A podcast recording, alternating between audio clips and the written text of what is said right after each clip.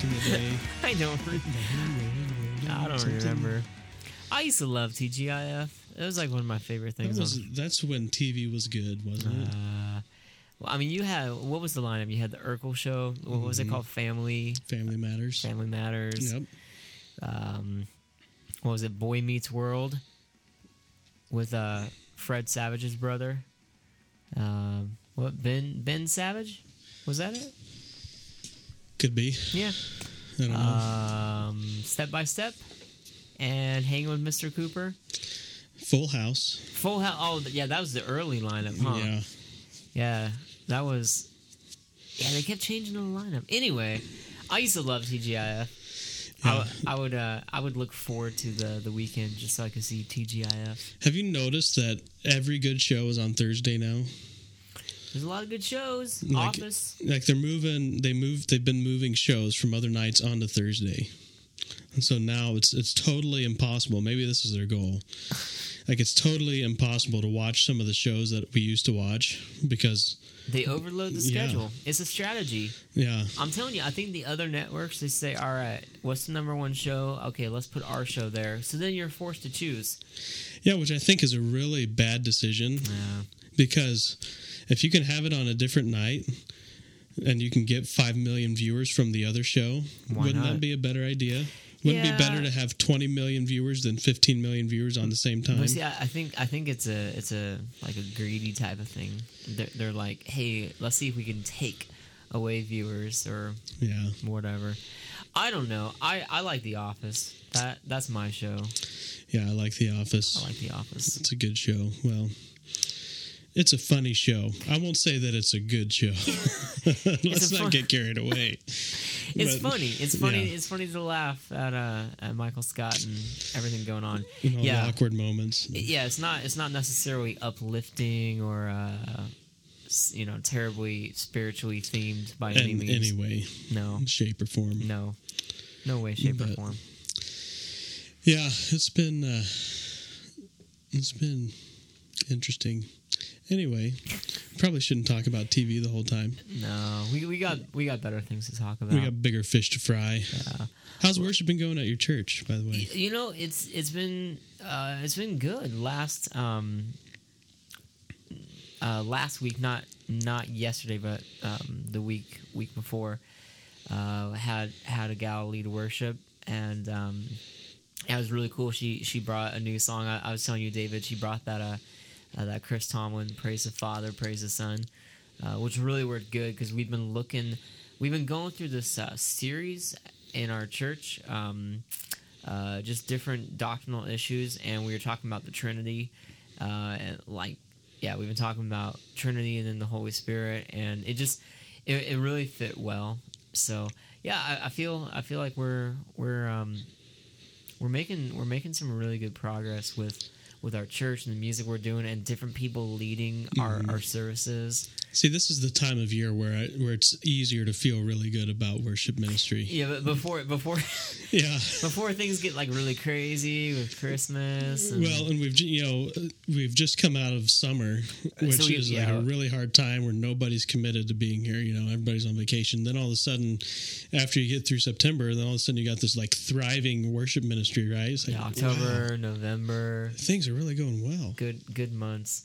Plus, uh, it's it's dark outside, Mm-hmm. it's rainy, it's cold, it's miserable. So people, you know, they're like, ah, sure, you know, I'll I'll devote some more time to the ministry. Right, yeah. I got nothing better to do. There's no soccer practices going on with their kids. You know, no extracurricular activities of any kind. Yep.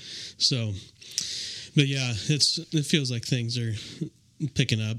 The thing is like I don't know what it's called, but like you know, you have the like a a graph, right? Yeah. Where you're like you hope you want to be going up, Uh, but then but you don't want to come all the way back down. You know, you don't want to dip after you know when people you don't want to dip as far down as you were before the, this year started. it's like the ebb and flow. Yeah, so you want to each you know each fall you want to be you want to feel a little bit more secure about where like where your people are and their commitment and like where you're going, so that you know you can you have a little you know another step higher when the next fall comes around. Yeah. So It's the ebb and flow of ministry. You Yeah. want to you want to try to get some momentum. It's it's all about you know getting getting some positive shifts and some positive changes in your worship ministry, and being able to use that um, when when things you know it's like building up a reserve. You know, you, you kind of build up a reserve when things get down. That's okay. You just you keep some of that momentum. Boom, you get into the next season. Which I don't know if you've noticed this or if you've read much on some of the other worship pastors on Sunday set lists and they're talking about it. It'll come up every once in a while. You'll hear a worship pastor say, you know, well, we're using so and so and they've been waiting for like two years to be able to for the chance to play because you know we just we have we just didn't have a place for them to play we already had all you know mm. doesn't that make you just want to yeah don't you spread the wealth, buddy? Yeah, I was you like, know? hey, I could I could use a couple drummers. I could use a couple uh, bass players. Mm-hmm. I could use like another keyboard player, electric guitarist. Yeah, I could use all that. Yeah, just throw just throw give us a whole band. Yeah, just send them our way, and we'll we'll make sure Give they get to play. A, a really good tenor singer, a really good alto. I'll take that. Yeah. Staff out a whole other band for once a month. Wouldn't that be Why great? Not? Yeah. Why not? But yeah, it just kind of makes you want to makes you wonder what is it what is it that that they've got going on there where they've they've got a fully staffed full rotation of a team and they've got like a deep bench too you know where all where they've got people they can pull well, in that are good you know i think a lot of it is just I mean, location. It's mm-hmm. it's where people are. It's the history of the church. It's I mean, there's a million factors. I mean, right now, you know, we we probably have more youth involved in our worship ministry than we do adults, and that's simply because you know we have a really big youth group with a lot of uh, musicians who've been attending the youth group, and and I've been able to invest in a lot of those guys because I, you know I I find myself relating a little better to youth than I do adults, right? And so um, you know so I've been able to to grab them, kind of take them under my wings or whatever and as a result we have all these youth who are on the worship team. You know th- does that does that mean that our church is like some hip cool happening contemporary progressive rocking you know worship type of thing? No it doesn't mean that. It's just it's just different uh different situations and different things that bring people to a church. So yeah i don't know. I mean what is it that brings people to certain churches? I'm not sure. What is it that creates ministries where um, where there's a, you know a million musicians. I, I, don't know. I mean, a lot of it is once you get that momentum, it, it continues to build. Once you're known as a church with good music, uh, musicians naturally gravitate towards you. Yeah, yeah, and I think that's really important. You know and it's it's like the catch 22 it's the it's kind of the same thing as when you're trying to get your first full-time job. Everybody wants somebody with experience. Yeah how do you get experience? how do you get experience? if nobody will hire anybody that doesn't have any experience right? Yeah. it's the same kind of thing with with worship ministry. You need to have a good high quality music to attract high quality musicians. But how do you get high quality music if you don't already have you know what i mean? Yep. You have to you have to really do some uh, grassroots kind of stuff there to get exactly. to get it going yeah. right? So it's a process. It is it's a process and you know don't i, I don't know I, I i try to not you know get down on myself over those kind of things because you know I, I figure you know i figure god you know god's faithful to, to bring the right people to laurelwood you know at the right time. And, and i'm i'm convinced that there are people who come to our church um, who maybe they just come for a season, but the reason they're there is because um, you know because they're learning something or using something or God's teaching them something and they'll never be the same because of it, you know? Mm-hmm. God God God brings the right people in. So you know, yeah, it's easy to get down and say, "Oh, you know, I don't have people." And and I I do that. I get frustrated when when I think I wish I had more you know more drummers or, or more bass players. And you know it seems like there's not a single bass player in the world who who wants to uh, you know in fact the opposite. People are right bass players are leaving and you're like man um, but you know just just trusting that god will bring the right people at the right time. Yeah. Yep. Yep. Yeah, it's and it's it's hard, you know, because then because then once they come, then you have a, a whole different challenge keeping them. Yeah. You know, because music, it- you know, as much as people love music and as much as musicians want to do good music, it's never enough to hold them there.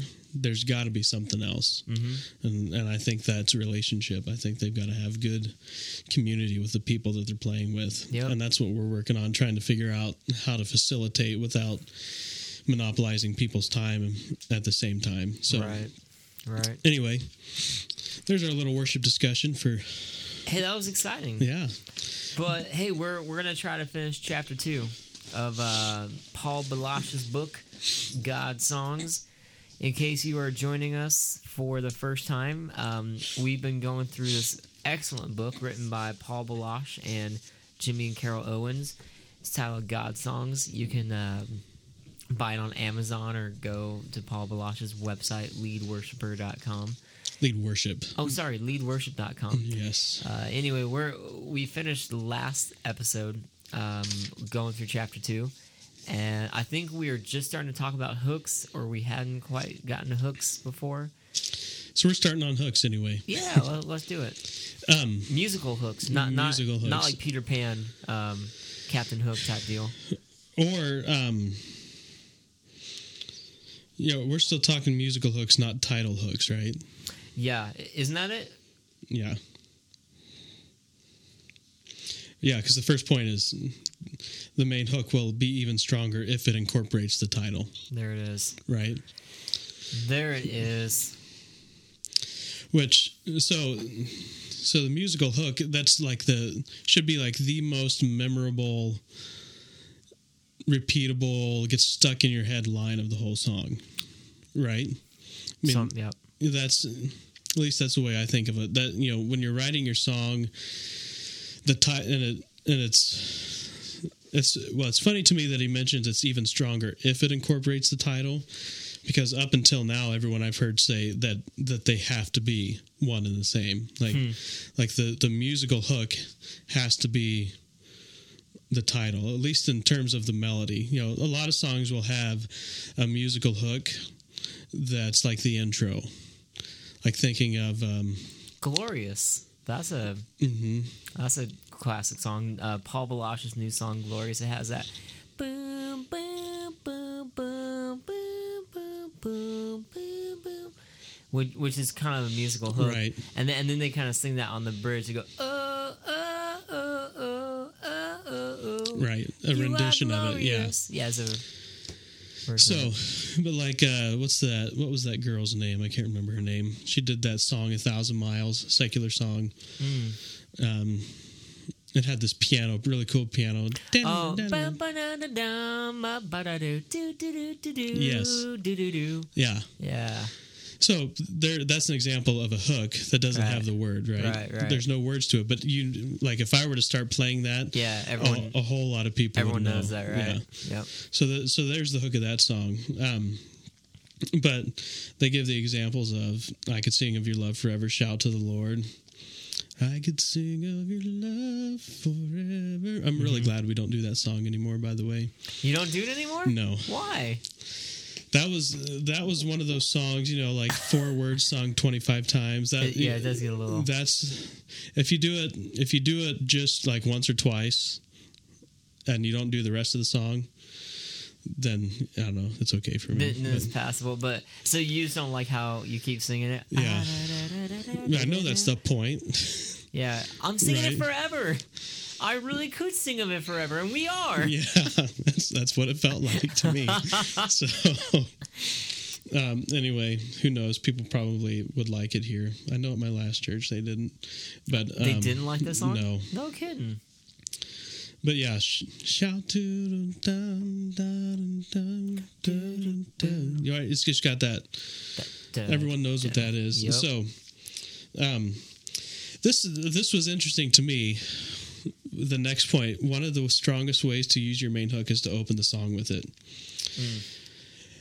and I question that because because they also say that like you're supposed to you know one of the best ways to to use your hook is on in the chorus and bookends of the chorus. It should be the title of the song if that you know what i mean? Right. maybe it's just because i'm i'm having a hard time separating those two Well, separating the I- I word think- hook from the melody hook You know, I, I think I think you can make a case for both. Um, you know, for me personally, I the, the songs where where it, it builds and leads into the chorus. Um, you know, those are the songs that I that I remember. Um, but I mean, he gives some good examples here, which you know, Lord, I lift your name on high. Uh, Come now is the time to worship. Open the eyes of my heart, as the deer. I mean, those are all songs that start with, um, you know, with, with the uh, the title of the song, and, and they're memorable. I mean, those are all memorable songs. definitely yeah but it's just it just seems to be opposite of what of what is mostly happening Yeah, but but when you but when you talk about song titles though, um, I mean, you know, think about think about "Open the Eyes of My Heart." You know, the chorus, uh, "To see you high and lifted up, shining in the, in the light of your glory, pour out your power of love," as we sing "Holy, Holy, Holy." Um, I mean, there's really not a song title anywhere in that chorus. You know, mm-hmm. um, I mean, I mean, I can't imagine calling the song "To See You High."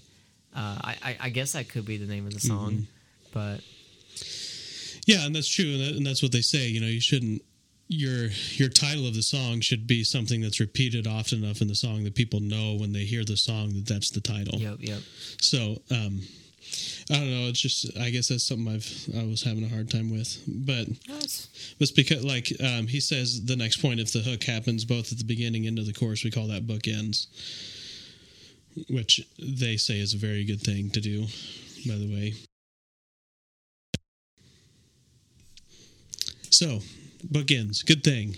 But the point, the the main point he's making here is repetition. Yeah. You know, and and, and that's the key. If you're using a bookend, if you're, I mean, whatever it is, as long as you're repeating it, and he says that, um, you know, every song needs repetition. Uh, you know, some songs need repetition more than others, um, but you know, and, I, I think I think it's true. Um, and then of course the opposite is true. Some songs maybe are a little too repetitive. I can sing your love forever, Mhm. like you were just talking about. Meh. Yeah, and and what what he says next is the trick is finding the balance between enough repetition to make the song stick and so much repetition that it gets annoying. So, and it, it is a balance. It's a it's a craft. It's not you. We can't expect to just get it right the first time. Yeah. You know, he says something later on um, that I absolutely loved. I took note of this because I, I don't know about you. Um, maybe in your, your former church, which which had a, a number of older people, but um, I, I get this. I get this sometimes, not not a lot, but I get sometimes people saying, you know, why do we sing, you know, the these new worship songs that you're just singing the same thing over and over and over again, you know, and, and you're singing the same lines. Um, and Paul makes a great comment here. He says, uh, you know, these repetitive hooks, they, they aren't anything that's terribly new. Um, you know, it, it's not like some new invention in, in pop music or in worship music. Um, so uh, George Frederick Handel in 1742, he wrote this really famous song called uh, um, Handel's Messiah, Hallelujah Chorus. And the chorus is Hallelujah, Hallelujah, Hallelujah, Hallelujah, Hallelujah. For the Lord God omnipotent reigneth. Hallelujah, Hallelujah, Hallelujah, Hallelujah. For the Lord God omnipotent reigneth. Hallelujah, Hallelujah. Hall-. I mean, you know, it's like like that. That's the entire chorus.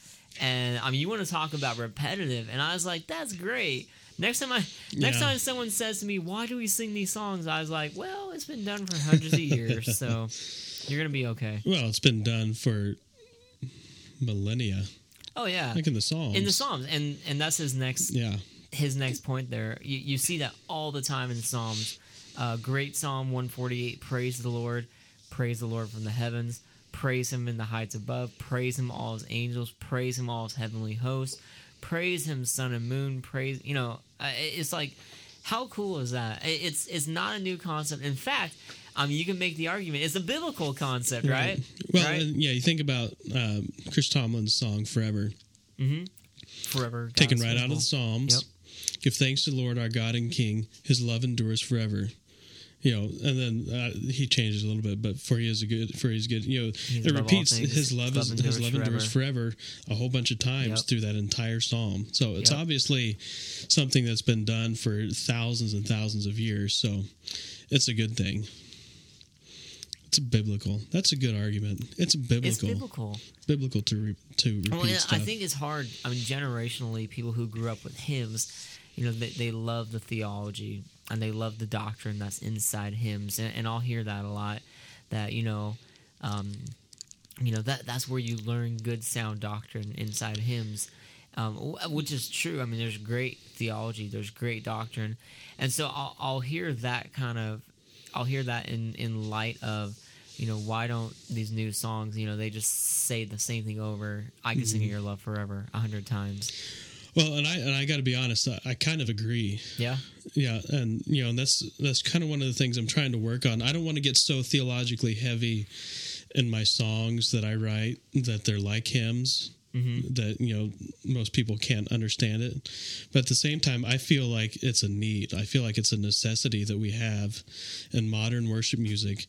That if we don't if we don't work some of that in, then I think there's going to be a whole generation of people who I mean, when you think about when I think about theology, you know, in, in light of all the theology classes that we took at Multnomah, when I think about theology, the first things that come to mind are hymns. Like when I think about when I think about who God is, what comes to mind first is immortal, invisible, and then a mighty fortress is our God. Uh-huh. And like and and these hymns that I've learned and sung my whole life, those are the those are the first places I go when I think about the attributes of God. Right? Yeah. I don't go to my notes and pull them out and so um I and I so I'll give you an example. We just did this song this last week, and our we just started a series on Ephesians. We're going through the book of Ephesians, and um, so the sermon this week was to start it off and uh, talking about how we are saints, which is a controversial, you know,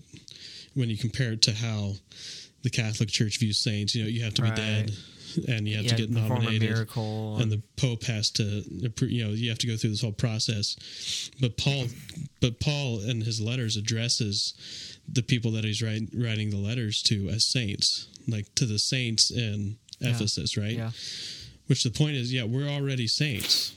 And so i've been and i i had written a song kind of kind of on like our identity in christ and like and how how we're we're in this battle. And and so my my take on it was was the idea that that right now i am crowned. Hmm. Like i don't have to wait until you know until i die and I'm, and i'm in heaven to get crowns right now i'm crowned. Yeah, as a child of the king i'm crowned. Hmm. And so so that's so i wrote a song around that idea because there aren't any right you know because i've looked i've looked for songs around just that kind of So I'm idea gonna write one. and um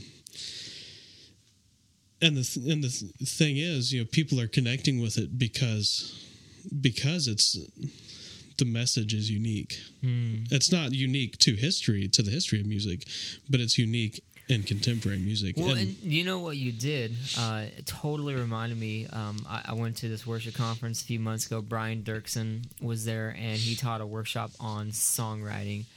And what you did is something that Brian Doerksen said that we should be doing as songwriters. We should always be writing music to fill a gap, um, because you know there there's there's going to be a million songs about one thing or another.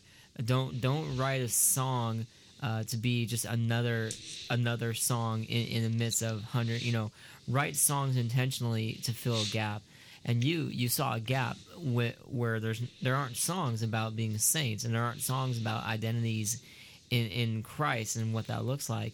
And so you wrote towards that. Um, anyway, I, I just think that's really cool.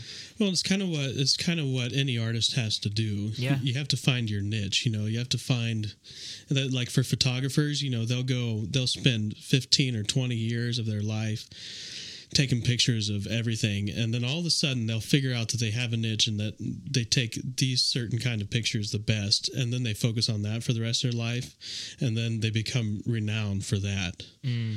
And so you know that's part of what we have to do now as songwriters. As we're growing and learning we have to find our niche and, and that might be my niche. It might not be but that might be where God is has called me to write songs, and so you know I need to be aware of that. But anyway, another idea here that he mentioned that I thought was that I thought might be worth kind of bringing back into music was on page fifty two. Where he's talking about Hebrew and Psalms, and he says, rather than rhyming sounds as we do, the ancient Hebrew writers made much use of uh, metrical rhythm and parallel parallelism, or the rhyming of meaning which I thought, hey, that's an old new concept. Old, but making new. Yeah, I mean, Making new. when was the last time you heard a song that that rhymed meaning? Hmm. Well, you know what I mean. Yeah, I, I I can't even think of any right Yeah. now. So that might I be something that's worth thinking about. No. So he in chapter two, um, ch- again, chapter two is what makes a great worship song. Now he moves into this idea of uh, song forms, and I think this is something that as worship leaders we're all kind of aware of. You know, uh, you got you got song forms like hymns, which are just verses. You know, a a a a, uh, or verse one, verse two, verse three. You know, whatever. Or you got you got your classic, um, you know, uh, A B A B B type thing, Chor- verse, chorus, verse, chorus, chorus. Um, and what is it he says here? Uh,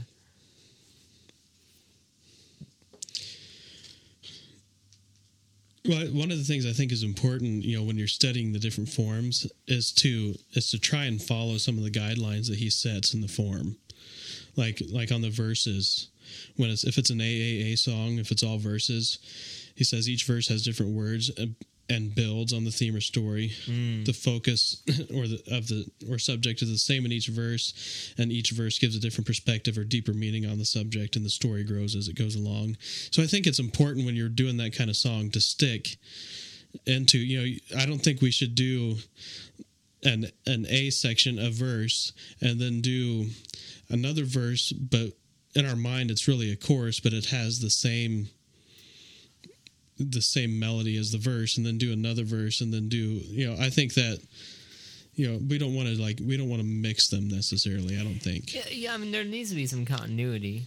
I, there does. Um, you know, but he also says that that there's unity and variety. Um, you know, he says that each line, each section, it, it must follow uh, logically. Um, don't just repeat the same information in different ways. Um, but but there is there are many ways to achieve that that unity in the variety. Uh, you know, things like uh, putting putting the chorus or the bridge in a higher register. And I remember that that was something I, I heard from uh, Matt Redman. Um, I heard him speaking, and he was saying that you know he he likes to by the time the chorus comes, you know he, he wants it to be really high in the registry, so you're almost kind of shouting it and singing it, you know, as kind of an anthem. Um, which he kind of jumps into a little bit later in this chapter like on page 62 he calls it a built-in cry is important in Yep, a worship yep. song Yep, you know same thing. like uh Hosanna, Paul Baloche's Hosanna. Hosanna. Yeah, Yeah. yeah, you're singing it out right. Yeah, and that's it's higher it's the highest part of the song. Yeah, Hosanna. So the cry is the title Yep. and he repeats And- it a lot in the chorus. He must have read this book, He must have. or he wrote it, or one or the other. hey, one challenge to throw out there. When was the last time you you you introduced a new good AAA song? Uh, just two weeks ago. Oh, really? Uh, yeah, it was that praise the Father. Pray. No, never mind. That that that has a chorus, doesn't it? Yeah. Um. Gosh, I guess it. Last one I can think of is uh, "Thy Mercy," which is that Caedmon's Call song. hmm Um, that's a good song. See, the last one I can think of right now is um, "How Deep the Father's Love for Us." Mm, Right. yeah, kind of basically modern day hymns in Christ alone, how deep the Father's Mm-hmm. Which, but I don't think it needs to be classified. Like, I don't think to have a good AA song, it has to be also classified as a modern day On- hymn. yeah, Like, I, I think we could have an AAA song. that isn't hymn esque. Yeah, That's that. There aren't a whole lot of them though. That's the thing. Right. There really aren't. See, now I'm racking my brain trying to think of trying to think of songs we've done that are just verses hmm that that aren't hymn or that are new. Hey, there's a lot left to this chapter. Do you think we're going to finish? Uh, how much time we got? Uh, it's at 30 minutes right now. Oh. Well, we've been we've been on this chapter a long time. We got we got to get through this chapter. Okay, so let's let's uh, just breeze through some of the rest Yep. of the stuff. So, uh, simple, you know, qualities, tension and release, great, great idea. Lyric conf- conflict, you know, con- it consists in raising questions and answering them, posing problems and resolving them. I once was lost, but now am found. hmm So yeah, you, you got kind of the uh, the problem and the resolution. That that's a lyrical conflict with tension and release. But there, there's some really good stuff here, right on this page. You know, harmonic conflict. Mm. That's a great, great concept. Unresolved tones. Mm-hmm. Yep.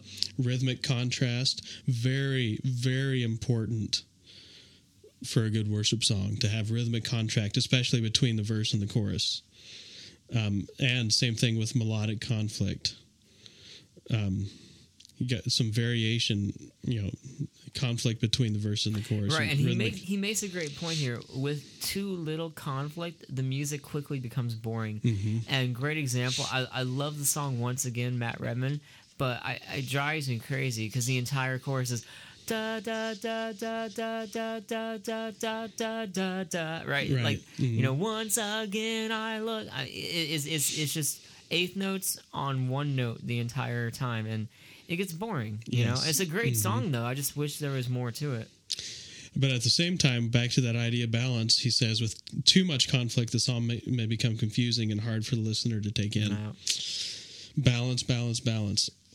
Okay, we're gonna skip the uh, the praise and worship song. Falls into three categories. I think we all have a general understanding of that. mm-hmm. Built in cry, we already talked about that. Keeping it simple. Simple. Page sixty three.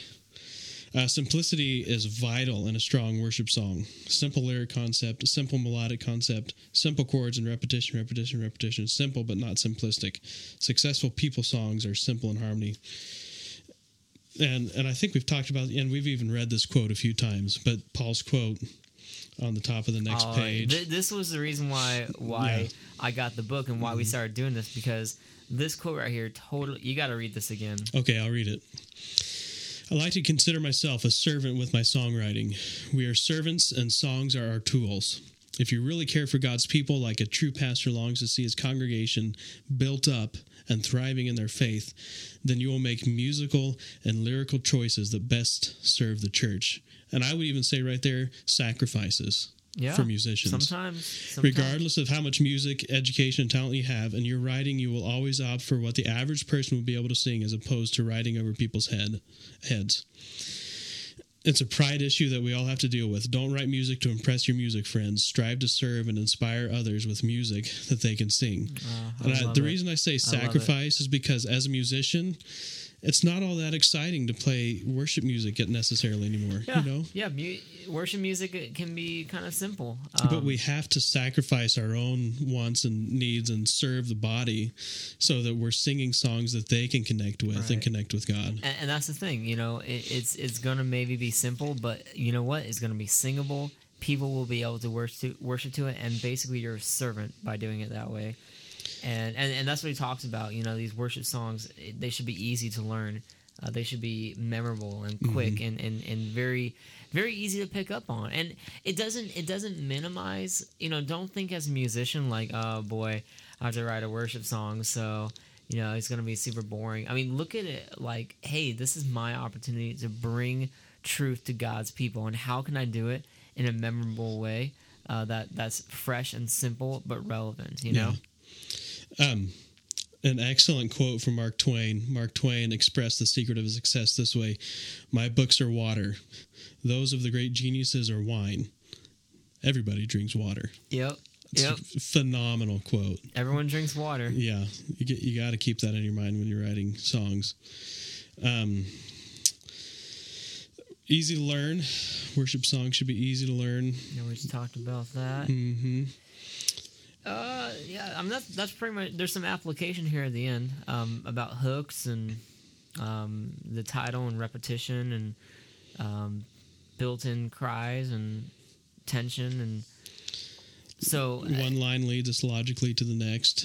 Yeah. Sequential writing, most successful way of writing for worship songs. And he, he ends it with this great with this great uh, quote. Not well quote. He wrote it.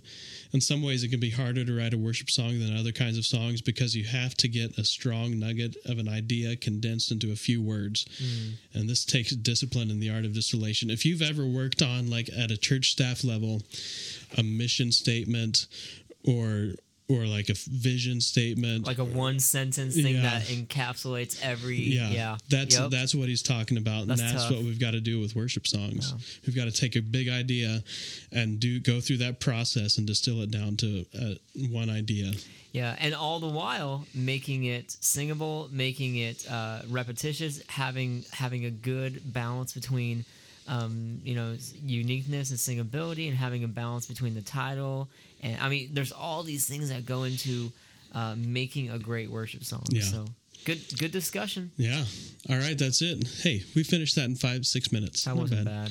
So, uh, hey, this is Worship Ministry Catalyst. Worship Ministry Catalyst is a networking resource for all worship leaders and worship team members serving as a catalyst to facilitate worship in the local church. I'm David, and I've been with you this whole time, and so has. Uh, me, Kevin. Oh, we I- never introduced ourselves Yeah, today. hi. We just hopped right in there. but uh, so we broke that cardinal rule of, of broadcasting, but whoops. oh well, we're not really broadcasters anyway. So uh, you can get in touch with us online, www.worshipministrycatalyst.com, or you can send us an email to David at Worship Ministry Catalyst, or Kevin at worshipministrycatalyst.com. And you can always join our social network and uh, chat with us and other worship leaders from around the globe at worshipministrycatalyst.com. Thanks for listening. We'll talk to you again soon. Bye.